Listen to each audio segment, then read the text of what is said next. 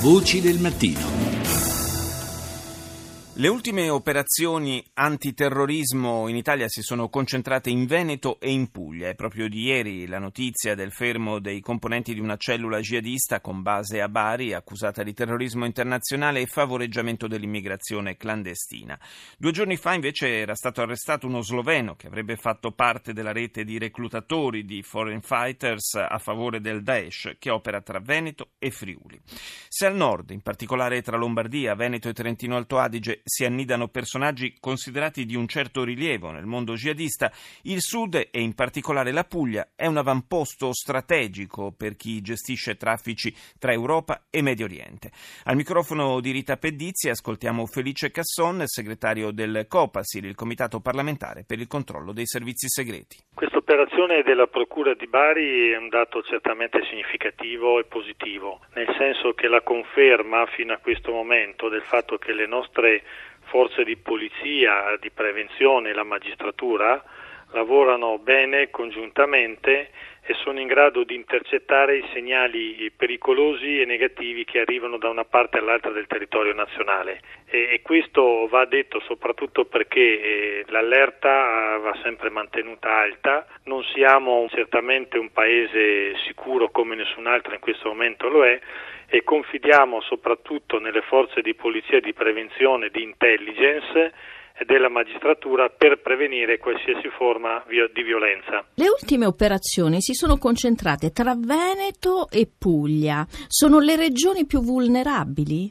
Le ultime operazioni sì, però ricordo che ce ne sono state anche alcune in Lombardia, in, nel nord in generale in Trentino eh, direi che se dovesse essere confermata questa tendenza, vedremo per quanto riguarda il Veneto e la Puglia, una riflessione in più va fatta sulla circostanza che queste due regioni rappresentano un punto di passaggio molto importante, sia per chi arriva che per chi parte dalla nostra penisola e ha come riferimento o paesi del Medio Oriente o comunque de, dell'Europa del Nord.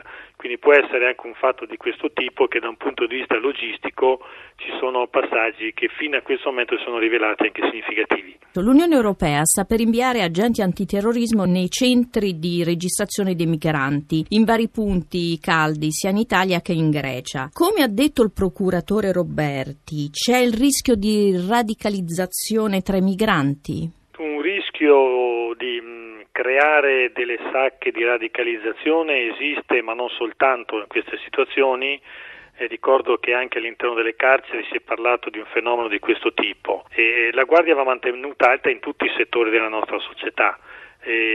quelli che hanno un contatto col nostro territorio. Quindi va bene che ci siano questi agenti così incaricati, mandati dall'Unione Europea, però bisogna che come Stato italiano ci pensiamo noi in prima battuta, non possiamo assolutamente delegare il problema della sicurezza e della prevenzione eh, ad altri e visto che purtroppo abbiamo, purtroppo per fortuna, peraltro in altro senso, abbiamo una esperienza notevole in questa materia per quanto riguarda in particolare la magistratura e le forze di polizia.